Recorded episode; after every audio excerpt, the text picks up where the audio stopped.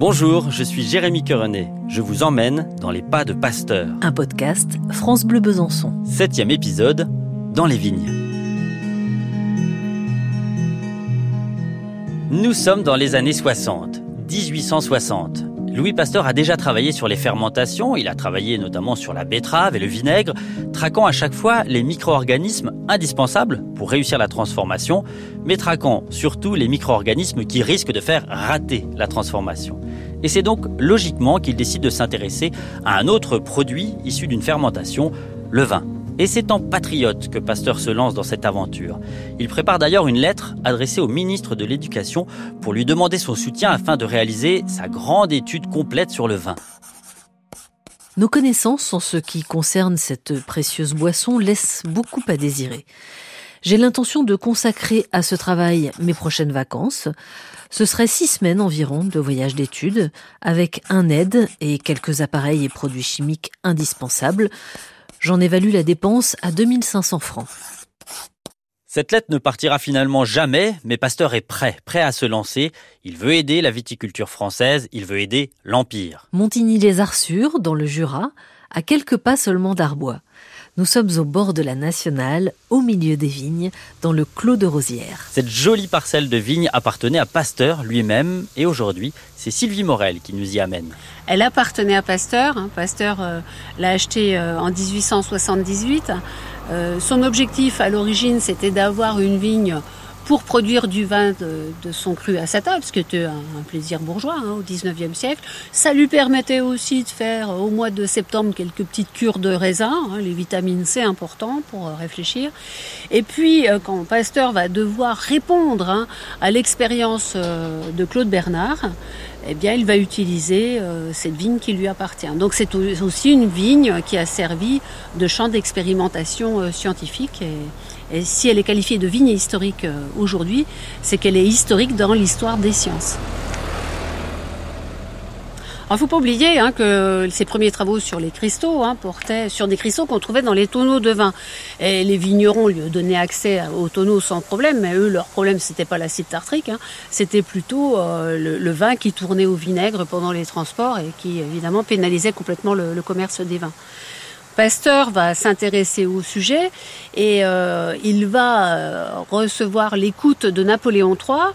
Napoléon III qui a conclu un contrat euh, de libre-échange avec la reine Victoria, un contrat qui est mis à mal justement par la piètre qualité des, des vins français qui arrivent sur le marché britannique. Pasteur propose ses services, Napoléon III va les accepter et Pasteur va s'intéresser donc aux maladies des vins, ce qu'on appelait les maladies des vins.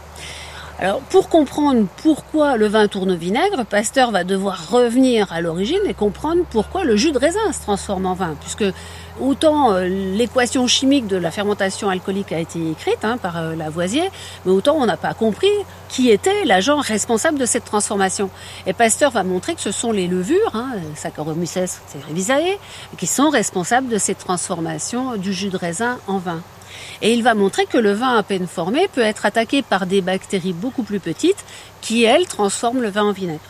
Pour éviter la transformation, Pasteur va suggérer de tuer euh, ces bactéries en faisant chauffer le vin à 55 degrés pendant quelques minutes. Le procédé va être breveté en 1865 et euh, très rapidement, les Hongrois vont lui donner le nom de pasteurisation.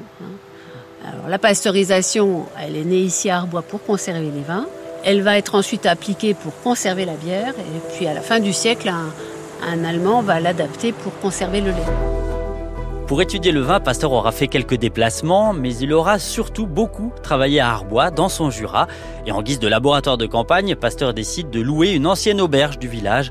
Le clin d'œil aux, aux buveurs de vin est plutôt savoureux. Et donc à l'époque, on pasteurisait le vin, on le faisait cuire. Oui, à 57 degrés, ce qui permet d'avoir une meilleure qualité et surtout de produire un vin qui peut voyager sans s'altérer. Depuis, évidemment, les techniques de viticulture ont beaucoup progressé et on arrive à produire du vin sans avoir besoin de le chauffer, notamment en utilisant le soufre, qui a aussi un rôle antiseptique. En tout cas, c'est ainsi donc que naît officiellement la pasteurisation. Eh, c'est quand même la classe d'avoir un verbe à son nom. Alors moi, si j'invente euh, un processus, ça donnerait euh, cendriniser, on cendrinise du vin ou alors euh, on cendrinise des yaourts. Oui, ça serait classe, j'adore. Mais attention, hein, c'est pas Pasteur lui-même qui a choisi ce nom. Cela dit, il l'a entendu de son vivant, hein, quelques temps seulement après avoir déposé son brevet sur la technique de fermentation du vin. C'est venu très rapidement. Hein. Donc le brevet c'est 1865, donc là il a, il a 43 ans. Euh, on sait que c'est né en Hongrie. Hein. Et puis après, ça a très vite éradié en Allemagne. Et c'est normal puisque c'est la mecque de la chimie, l'Allemagne. Donc euh, forcément, tout ce que faisait Pasteur était connu euh, de l'autre côté du Rhin. Ça a été très très vite hein, euh, parce que c'est une découverte qui va se transformer en innovation et qui va s'imposer après comme pratique industrielle. Aujourd'hui, euh, euh, il y a plus de 10 000 euh, procédés qui se réclament de la pasteurisation. Hein, on pasteurise tout, hein, l'air conditionné des voitures, les œufs pour servir des œufs dans les EHPAD, des œufs coques, hein, donc des œufs crus pasteurisés. on pasteurise le lait, on pasteurise des fromages, bref, j'en passe, des huîtres même aux États-Unis. Avec sa technique de pasteurisation, Pasteur devient une célébrité scientifique et même une gloire nationale, remerciée par Napoléon III en personne. Il faut dire que nous sommes à quelques années de la guerre de 1870 contre l'Allemagne. Toute réussite française est source de fierté. Et la parcelle de vigne du Jura dans tout ça?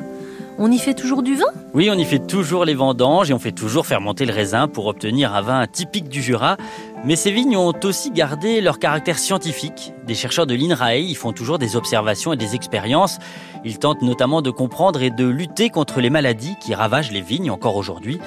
Après ce travail dans les vignes, Pasteur sera demandé en renfort sur un autre problème agricole qui concerne les vers à soie. Les vers à soie qui subissent eux aussi des maladies dans le sud de la France.